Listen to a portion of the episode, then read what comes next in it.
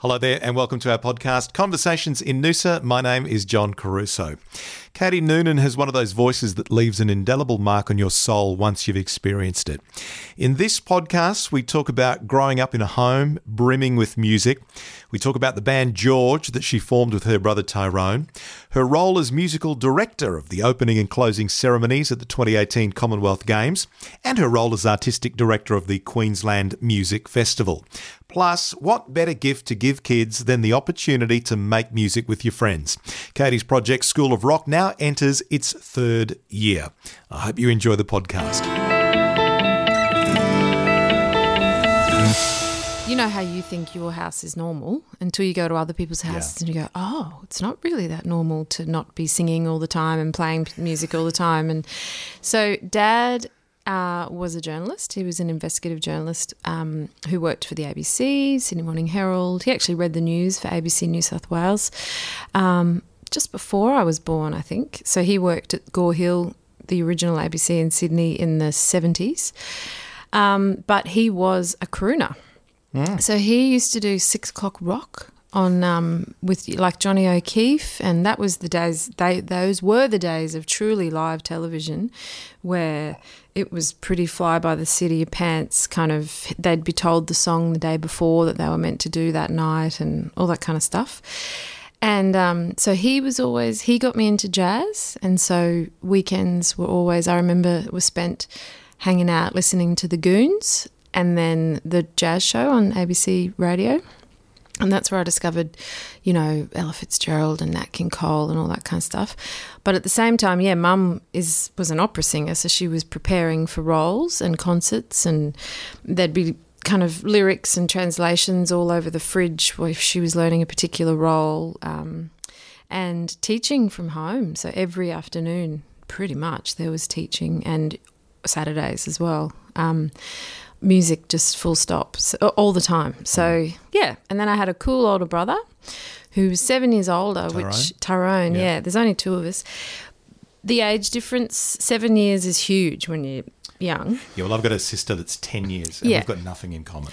Right. Well, we're very different people, but music Yeah. was our common meeting place, um, and still is, of course. But it was cool having an older brother because while I was vehemently loving Bros and, you know, pretty horrible bands of the 80s, um, he was introducing me to, you know, ah, awesome artists like Crowded House and, you know, Black Sabbath and lots of awesome kind of more melodic, Like interesting pop. broadening your palette. Yes, and certainly Queen was one of our first. I remember Night at the Opera was a breakthrough album for him and therefore me. Um, but yeah, so music was always there, but it was a very much a mixed pot of classical mainly, jazz kind of stuff from my dad, and pop rock from my brother. Yeah. Yeah. Was it always going to be music as a career for you? Or, or was there something else that you, as growing up, you desperately wanted to do? Well, I was going to be a nun. I was going to be a good Catholic girl because my first teacher was Sister Anne Crowley. She was the principal at Mater Dei Primary School in Ashgrove, or St John's Wood, technically, Ashgrove, in Brisbane, which is where um, I first went to primary school, and I thought she was the coolest woman ever. And she was amazing. She let me just really be myself. I'm a pretty free spirit person, and she'd let me put on concerts in the lunchtime. And she just was beautiful. And I was like, well, if all nuns are like that, I, I'm pretty sure I want to do that. Um, I then later went to other schools with very different kind of nuns, which very much put me off wanting to be a nun. When I realised that you were married to God too, I was like, that's a bit weird. so um, I gave up being a nun. I wanted to be an investigative journalist. That was kind of my Like your dad? yeah, and then I wanted to be a human rights lawyer. That was kind of so I worked really hard at school to get into all the degrees that I could want to do, and I got into law, but then um, I also got into the con and QUT and like all of my music things. So I thought maybe that's a sign. So yeah, Do you remember the first time you sat down, and again, there would have been so much music in your home, the first time you sat down, maybe at a piano or picked up an instrument, Mm. and how you felt, and, and kind of what, you know, how, how, in terms of I'm creating something now, can you recall that moment? Yeah. In terms of creating something of my own, that wasn't until teenage years. but in terms of losing myself in the magic of music from a really young age, um, I started in the Suzuki School of Music, which was very fashionable in the 80s um, and is kind of coming back. Actually, Owen Newcomb, our music director of Eumundi School of Rock, his daughter is doing Suzuki School and she's playing the pieces that I played when I was her age. So, piano was my first instrument. I never really sang, like, I didn't take it seriously till teenage years, till mm. kind of high school. But I do remember. Um, yeah, the magic escapism of music. Because I actually went to the con when I was in grade. I was, I think, the youngest ever member of the Young Con at the time. So I was really young. I think I was in grade eight or grade nine. So hanging out with lots of kids who were older than me at the conservatorium campus at um, Gardens Point. And we, I remember we did Benjamin Britten's War Requiem, which is an intense piece, um, which he wrote it as a, a response and a, a uh, a um, political statement against war in the mid 40s. Um, and just being on stage with a huge choir and a huge orchestra and just this big, strange, beautiful, moving thing and going, wow, this is awesome. And I, part of me does miss the grandiosity of classical music. I get to do it sometimes, yeah. but not as not often. Um, but the first time I felt that I kind of was creating something was, yeah, the first songs I wrote when I was a few of them. I mean, the first ones were horrible, but the first kind of song that I felt, yeah, this is kind of a thing, which was George, which was straight out of high school. With your brother. Yeah. I love what you're doing. You mentioned School of Rock, and you're the founder, creator, driving force, all of those things. I was the credit card originally, basically, to, to help get to bankroll the whole project. as and as you know, Deb has been helping us since the beginning yeah. to spread the word. Well, I want to talk about this um, giving kids an opportunity. And that's why I, I, just wanted to uh, tap into what your home was like. I mean, I knew your mum was involved and your, your, dad as well in music. Yeah. But kids, you know, the the catalyst for or the, the idea of you giving kids yeah. this skill, teaching them to to to you know, grow, they grow in confidence. Yeah. Um, my son, you know, I, I, had to beg for an electric guitar. I don't know how long before yeah, yeah. I actually got one at the age of six and seven, my son has already got a three quarter uh, electric and a three quarter acoustic and about three amps. Yeah. Grand, but he's not interested. Yeah. And I've tried so many different approaches. Yep. I've I've, I've set it up and thinking he'll mm. pick it up mm. and have a thrash and put it. He'll do it for a day and then yep. nothing. And but, our kids are the same, so don't worry. It's but I'm not, thinking your yeah. house is full of music as well because your well, partner's a saxophonist. jazz saxophonist, yeah. and he's writing an opera at the moment. Are you telling me your so. kids they don't, considering the house is full of music? Mm.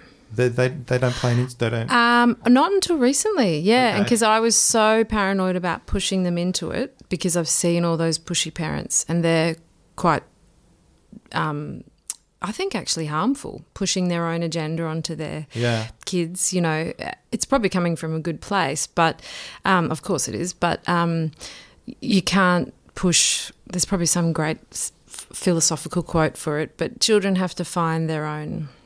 Right. You know, find their own thing, and I believe that children come kind of through us, not from us. And so you have to kind of guide them, but let them do whatever they want. We grew up in a, our kids were brought up without television, and we still don't have an actual television. Um, we weren't screen free till kind of seven or eight, so we were the full hippie doodah parents with a drum kit in the lounge room instead of a TV, mm. um, and a piano and you know saxophone. And, and they still didn't gravitate towards the instruments. They d- not really. No, like Dexter, we bought a guitar and you know, he did it for a little while, but wasn't kind of his thing. Yeah. But now I'm very happy to say he's mad about the drums. Did he pick it up because he's got a favorite band or group, and he and he kind of looks at the drummer in that and goes, "That's I want to do that." Um, he's always he's always had a they both always had a really strong propulsion towards groove and time. So, which is important for every musician, not just drummers. Yeah. And I think everyone actually ultimately, I wish I'd learnt the drums because time is so important to your craft as a musician. But um, no, I, I think we kind of slightly well we did i don't know if we pushed him he did say he wanted a guitar then we got it and same like your boy Didn't just kind of it. sat there yeah um, um, but now yeah he's just driven towards the drums. I think it's also because it's at his school, so it's separate to us and it's his own thing. And Yeah, right. you know, because we're musicians, so you know, it's, it's there's slightly maybe pressure to kind of perform, maybe because you are. You know, all that kind of stuff, Yeah. which we don't do, but they may feel. And then now Jonah has, our second boy, our youngest boy, has moved towards singing. They both sing like angels. They've got amazing voices. Um, and Jonah started drums, but and is so good. But again, just kind of Yeah. didn't practice, wasn't motivated. So we were like, well, we're not going to do lessons then. It's a Yeah. waste of kind of time. It's a waste of the teacher's I'm time. not, I'm not surprised with the vocal. I mean, your your your voice has been described one of the best uh, there is in terms of, Oh. of, of the, the genre and the and the, the content and the songs that you sing and perform. Um, Vance Joy, uh, another young Aussie artist, got involved with a project in North America called Ukulele for Kids. oh, cool. And he said that he was inspired when he read a story about George Harrison, who would drive around giving uh, musical instrum- instruments away randomly to people. Yeah. Because that is such a, a gift and a Yeah. and, and, and, and, I love what you're doing. Well, that's very similar with with School, School of Rock. That's kind of how it started. I believe that. Well, I think everyone and you and your wife are the same. You know, you have a responsibility if you're lucky enough to love what you do to give back to your community. And when we moved to Eumundi, we um, uh, I did some community concerts and raised money for the hall, for the School of Arts Hall. And then the other 50% I gave to the school. And we ended up buying, I think, about 40 ukuleles and two trumpets and two saxophones. And that was all good. But then I thought, really, instruments are all well and good. And since then, obviously, we've bought all the stuff for the School of Rock. Thankfully, Yamaha came on board and gave us to gave it to us for super mates rates. Um, but really, it was that beautiful relationship between teacher and student and mentoring, but also kids finding their tribe. You know, like I think nowadays we are so attached to screens, um, and there is a sense of isolation in the modern world. We're more connected than ever because of our bloody devices, but just hanging out in a room playing music for the kids, you can see it just makes them feel so good and they're having Yeah. fun. They're meeting kids that they don't know from other schools, and it's just opening up their mind to a bigger world than their classroom, you know, um, in Eumundi or wherever they are. So, yeah, it's beautiful to watch. It's a very special project. And that's the third year coming up. Third year, yeah. Yeah. So first year, as I said jokingly before, was kind of run on my credit card, but that's actually kind of true because I kind of just thought, let's do it. We'll put on a gig. Hopefully, the gig will pay the teachers back for their lessons. So the teachers very graciously Yeah. agreed to come on board and take the gamble with me. Then we got a bit more. Oh, and sorry, we had amazing support from Echo as well from the beginning. Then we got a bit more legit and became an actual not for profit. And we, you know, had to do it all just a bit more properly. Obviously, everyone's got blue cards and, you know, Yeah, look, making yeah. sure we're doing everything properly. And we've had more support from Radif and the Sunshine Coast Creative Alliance and Tourism Noosa and a few other um, sponsors have come on board, which is awesome.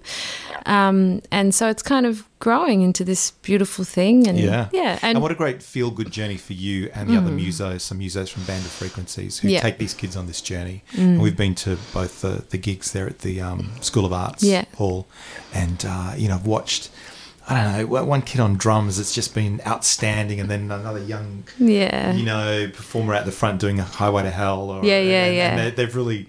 I mean, I don't know what they were like before that, but th- They've they really come out of their shell. presence, you know. Totally. Yep. No, they've. I know the kids you're talking of Yeah. too. Um, in fact, maybe the one out the front might have been Jonah because he pretty much was rocking it pretty hardcore last year. He did. Um, what was it? Evie. He suddenly came out of his shell Oh, Yeah. because the other song was the Vance Joy one, and he was very nervous and he just kind of stood there. But then um, when he got all the vibe from the crowd, because the crowd are beautiful, obviously, mostly parents and friends and community people. Um, yeah, and I remember last year one of the girls had a broken arm. She was playing keyboards with a broken arm, which I thought was incredibly rock. Um, yeah, they're beautiful kids and they work hard, and their hard work is rewarded by free lessons, obviously. Getting into the school, firstly, free lessons, amazing concert, but also we have a bunch of prizes for kind of um, you know, various things, most improved, or, you know, the teachers pick it. I stay out of all that process because I'm not one of the teachers, so I'm just helping try to put it together. Um, I think the important thing, just for everyone to know, is the teachers all get paid. So that's obviously Yeah. um, very, you know, they. But aside from that, it's um, amazing helpers like Deb at, um, in Noosa Mag and uh, Anthony at Echo and me right. and Betsy and Lani and a bunch of volunteers kind of putting in the hard yards. Um, but it's so worth it to see the kids on the night. You are. I think it was last year. Um, was it your brother and, and yourself performed at? Yeah, uh, my brother got up. That's right. That was that was yeah. He came up with his wife because they wanted to see Jonah sing because Yeah. it was his first time on stage. Yeah. And he was there, and I was like, "Come on, get up and do a tune." So yeah, I actually forgot that. When was the last time that you two? Oh well, we did a George reunion tour, so we'd was that? actually. That, was um, September. Oh, was it last year or the year before? Gee, I think it was last year. Hang on, it was our twenty year anniversary. We started in ninety. Oh two. no, no. Well, oh two was your first album. Oh, Or am I um, oh, we um, 2001 was Polyserena the album, but Mm. that was actually like our seventh release. We'd made a lot of EPs before then. That was the uh, that was when we won the. Oh no, it was two, 02. You're right. 02 was the ARIA award, but I think it came out late 01. I don't know, somewhere in the early noughties. Um, but yeah, he was up with his beautiful wife, so he got up and sang a tune. But we reform. Well, yeah, George did a reform thing. Mm. We played every major city. Um, actually, we didn't do Tassie, but What we the crowd's like?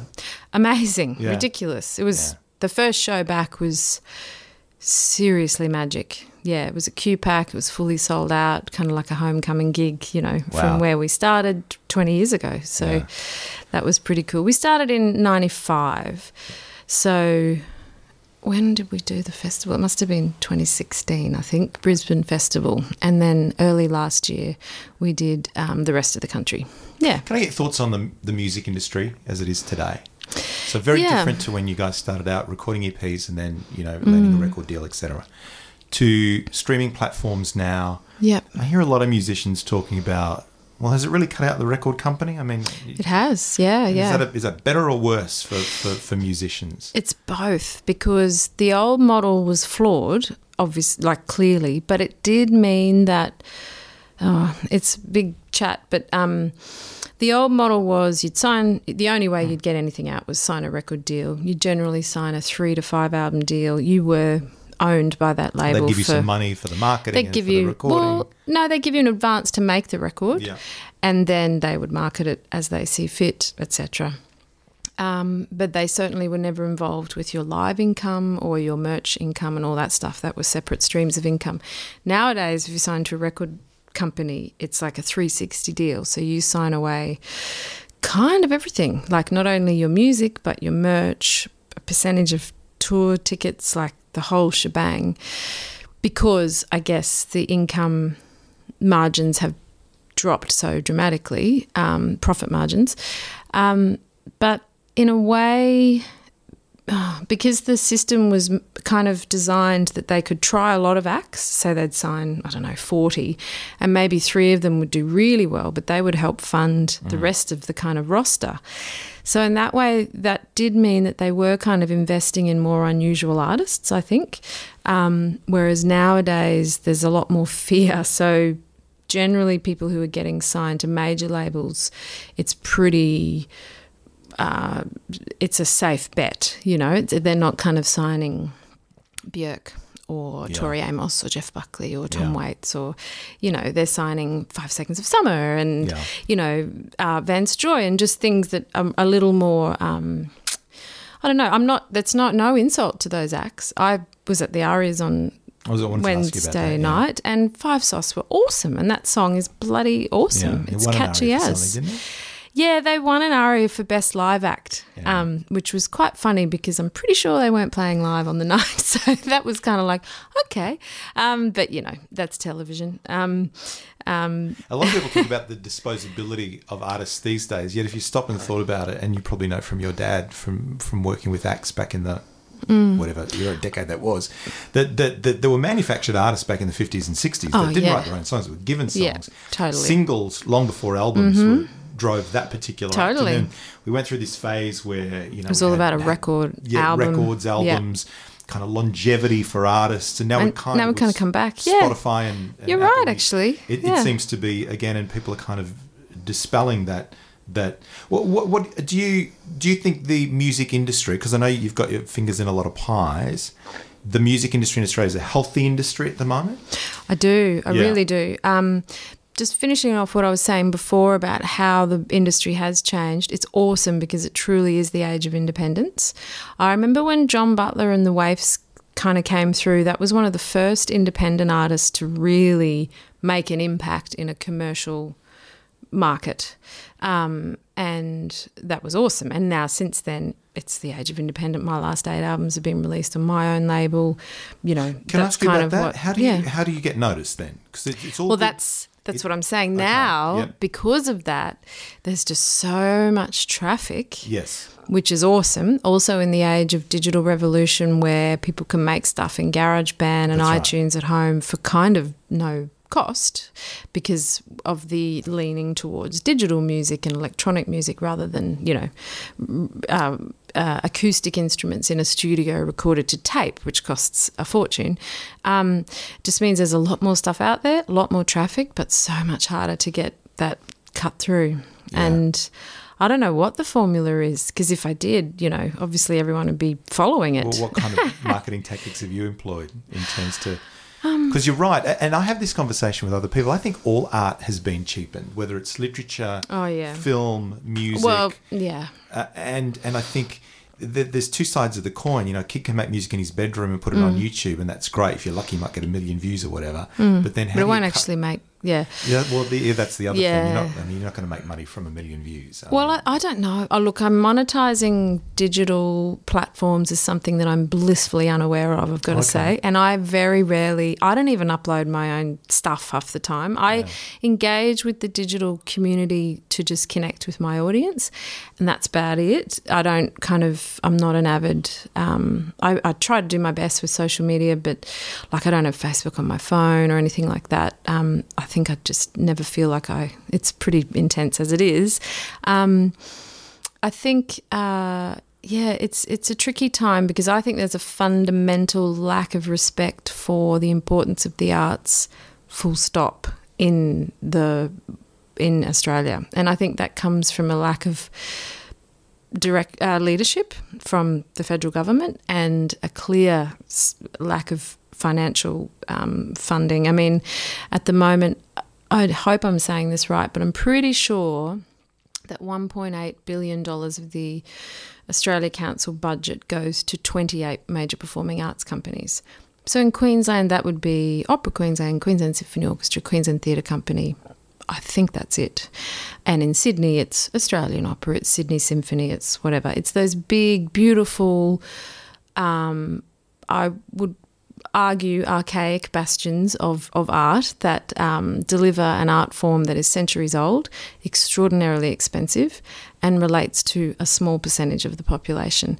So, therein, for me, I think lies a fundamental problem because that's taxpayers' money paying for what I consider to be an elitist art form. And most people that I would ask have never been to the opera, never been to an orchestra, which I think is really sad because they are incredible art forms. But I think there needs to be big questioning and big thinking at that top end of, you know, arts policy thinking. Um, because the other, I think it's 58 million, is spread to the rest of the industry. 58 million, Yeah. which in the terms of the budget of the federal government is just a laughably small amount. Um, so there's that. I just think there's a fundamental lack of understanding of the importance of arts in everyday life, and um, that can only be changed by big thinkers and big leaders. And we haven't had one of those in a very long time.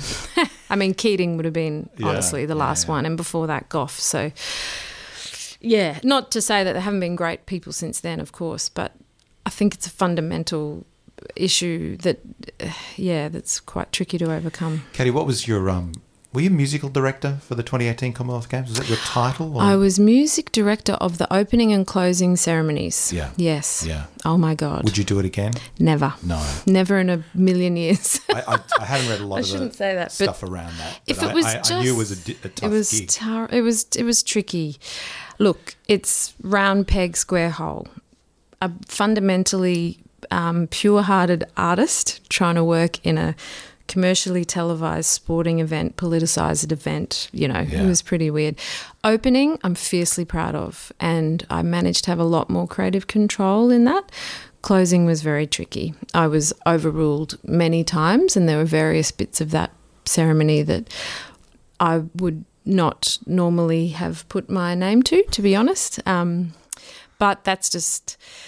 Uh, yeah, I learned a lot. I Yeah, I from amazing people. yeah. There are amazing people in the team that I learn a lot from. I learn a lot about how I like to work, and I learn a lot about how I do not like to work. And How did, how did yeah. you get the gig? Did you was it like your, your tender? Or No, there was no. you? They just called Okay. me, and I thought they were ringing me to maybe, I don't know, sing the anthem or something like you know, be in it somehow. And they were like, "We want you to be the music director," and I was like, "Wow!" I mean, huge honor. I was Yeah. deeply honored because I love um, applauding anybody who is extraordinary, and obviously all the athletes are extraordinary. The way festival, or not festivals, but events like that galvanize a community is incredible. The volunteers that put hours and hours of their lives into making that event happen. That's what was sad for me, actually, the, all the negative press. Um, I think it was a disappointing reflection on the media in Australia as well. We're very good at bagging ourselves, which is not a nice thing. Like in America, they just don't do that. You know, generally speaking, it's much more patriotic and much more kind of go, you guys, you know, you're great. Whereas here, the tall poppy syndrome is, you know, alive and well, but also, um, yeah, we're very quick to kind of be negative, which I think is quite sad. And for me, I was just sad for all the kids who'd spent every Saturday rehearsing that bloody routine for like two months to then just have nothing nice written about it, really. Um, very little written. This is closing. Was, um, was, yeah, really disappointing. But overall, I was really proud of it. And opening ceremony, I'm very proud of. I'm very glad that we made a ceremony that I think was respectful to the First Nations people of the Yugambeh country and of Australia. I'm glad that I made a ceremony that pissed off um, Pauline Hanson, Ray Hadley, and Alan Jones. That's you know that's the trifecta, isn't it, of how you measure your artistic success. Job done. Job done. Yes. Um, you mentioned earlier that um, about Mm. I, I know the, the desire, or you, you could have been a, or you wanted to be a, a human rights lawyer in this. Yeah. Mm. If you weren't doing music, what do you think? What do you think you'd be doing? I've no idea. I mean, now that I've got the great privilege of being an artistic director of a massive festival, which is the Queensland Music Festival, um, that's beautiful. The chance to dream on that scale is incredible. So I guess I probably would have just moved into producing world, whether that be producing events, like still connected somehow to, but I really don't know. I mean, I wanted to be to do music therapy, so I guess I'm always been fundamentally interested in the capacity of music to heal and to do good. So I think it's the greatest maker of friends that we kind of have at our disposal as a tool, and it's free. And everyone that can talk, everyone that has a functional voice, I believe, can sing. So it's there, ready, like you know, for you to, or you can tap your body and make percussion and sing, and you know, it's it's an access, very easy, accessible tool. Just back to your voice. Now that Hmm. you mentioned it, and I, I talked about how a lot of people have, have commented how it's one of the, the, the, the you know the best voices around. Did that come naturally to you, or did you train? Did you lessons? Like, uh, was Yeah. that? Did you just open up your- and these notes came out and they were pitch perfect and they were? Oh no, I was very lucky to be born with a voice, definitely, and obviously my mum and my dad were both singers. So even and my I think it's hereditary. Oh, I do think it's Yeah. part of it's hereditary. Like Yeah. to begin with, there's certainly some natural talent that was nature rather than nurture. Yeah. But then I have worked really hard at improving my skills as a musician, and I never kind of wanted to rest on the fact that I could make a pretty sound. You know, that's lovely, but I wanted to challenge myself to make. To learn really hard music and to extend my range, and so um, going to the conservatorium. I started an opera degree. I Was lucky enough to learn from the amazing Margreta Elkins, who is was one of our finest singers who toured the world with Dame Joan Sutherland and beautiful, beautiful singer. Um, but I realised I didn't love opera enough for it to be my everything because it has to be your everything if you're going to pursue anything, you know. Um, so then I changed to jazz, and that was I literally knew nothing. I knew Ella Fitzgerald and Nat King Cole, maybe Miles Davis. Like I just it was a whole nother world where I had to admit defeat regularly at my lack of understanding, which was a great challenge. And then since then, I've tried to challenge myself by learning new. I'm currently tomorrow is my start day of learning 10 new extraordinarily difficult pieces for um, that i'm recording with the australian string quartet in february to which is the text of Oodgeroo Noonuccal, set a Kath Walker set to words by ten classical composers. And they're all really, really hard. So I've got like two months to learn them. Um, so I like challenge. Yeah, so definitely nature, but um, yeah. and then I've really worked on being a good pianist and then a percussionist and. Uh, you know, not resting on your laurels. But yeah. does it come effortlessly for you? I've watched you up on stage a couple of times now at a piano, and the way your voice kind of soars over the notes into different kind of octaves. Would that be, yeah, I think right I've. I guess. And I've, it seems that it's just so. There's a lot of muscle memory involved. I mean, I've practiced a lot, so a gig is like 10 practices at once, I reckon. Yeah. And you should never stop practicing, whatever it is, whether it be practicing yoga or surfing or singing or, or you know, writing or whatever it is. Um, I have practiced a lot, so I guess all those hours of hours and hours of practice come out subconsciously in a gig when the magic of performance takes over and you're just kind of in the moment because i think the thing about musician is being a good musician is you want to learn all these tools so they're in your tool belt and mm. then you've got them all there but in the moment of performance, you don't want to be thinking about technique. It comes naturally. You want to be talking yes. about the story. Well, as a singer, my thing's all about telling the story and sharing the story. So to do that, you don't want to be thinking, oh, I've got to do this vowel shape for this F sharp here. And, you know, all that stuff is muscle memory. yeah. yeah. yeah. So I know you mentioned Ella Fitzgerald a couple of times as a, mm. a great jazz artist and singer performer. Uh, is, is, there a vocalist or a musician or artist around mm aside from Ella Fitzgerald, that, that you would or listen to oh, and go, wow, that person. Many, many, many. Uh, an amazing voice. Yes, so many. Um, Alison Krauss is one of my heroes. If you haven't, anyone who hasn't heard of her, check her out. She's incredible. Um, uh, I mean, classically, I'm a huge fan of Renee Fleming. I think she's an extraordinary singer. Cecilia Bartoli is an extraordinary singer. I just had the privilege of singing with Teddy Tahu Rhodes. He's a monster. He's a um, Maori, or I'm not sure if he's part Maori, but he's definitely a Kiwi um, bass baritone. Greta Bradman, who's the great Don Bradman's granddaughter, actually, is a truly extraordinary soprano. Rosario La Spina, he's one of my favourite singers. We studied at the con together. Um, he's a beautiful singer based in Brisbane, world class tenor. Um, Lior, yeah, yes, do yes. Who else do I love? Um, Lior, Lior's yeah. incredible. Um, one person I'm really loving at the moment is Ainslie Wills. She's a um, hang on, I've got that name wrong. No, that's right. Ainslie Wills. She's an amazing, beautiful singer songwriter from um, Melbourne. Melody Pool. She's incredible. She's from Newcastle Way. Um, Clare Bowditch. I love Clare's voice. Oh, gee. Oh, there's so many good voices. Um, I was trying to think of other ones that oh, I love. plenty there.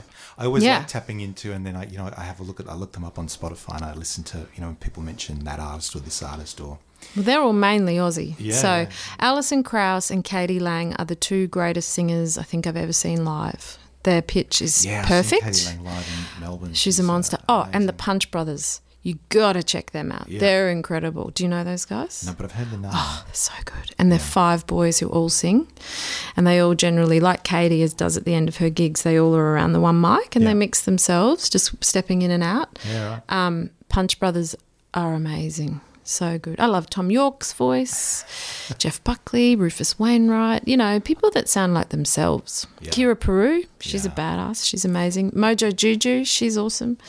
All of them. Missy yeah. Higgins, Kate Miller Yeah, fantastic. Oh, Higgins. Kasey Chambers. I mean, my God, she sounds, you know, Dolly Parton. Oh, so many good voices. Thank you so much for coming in and sharing some oh, stories. My absolute pleasure. Thank you. Katie Noonan was my guest today on Conversations in Noosa. I hope you enjoyed that. What a great chat. Lovely lady. And uh, an amazing voice. Now, if you enjoyed this podcast, please feel free to share it about on your social media networks. And if you're listening via iTunes, Apple Podcasts, Stitcher, Whooshkaa, or even Spotify, please uh, rate and leave us a review as well. Don't forget there are fresh podcasts every week on our In Noosa Magazine website, innoosamagazine.com.au forward slash conversations. Until next time, take care.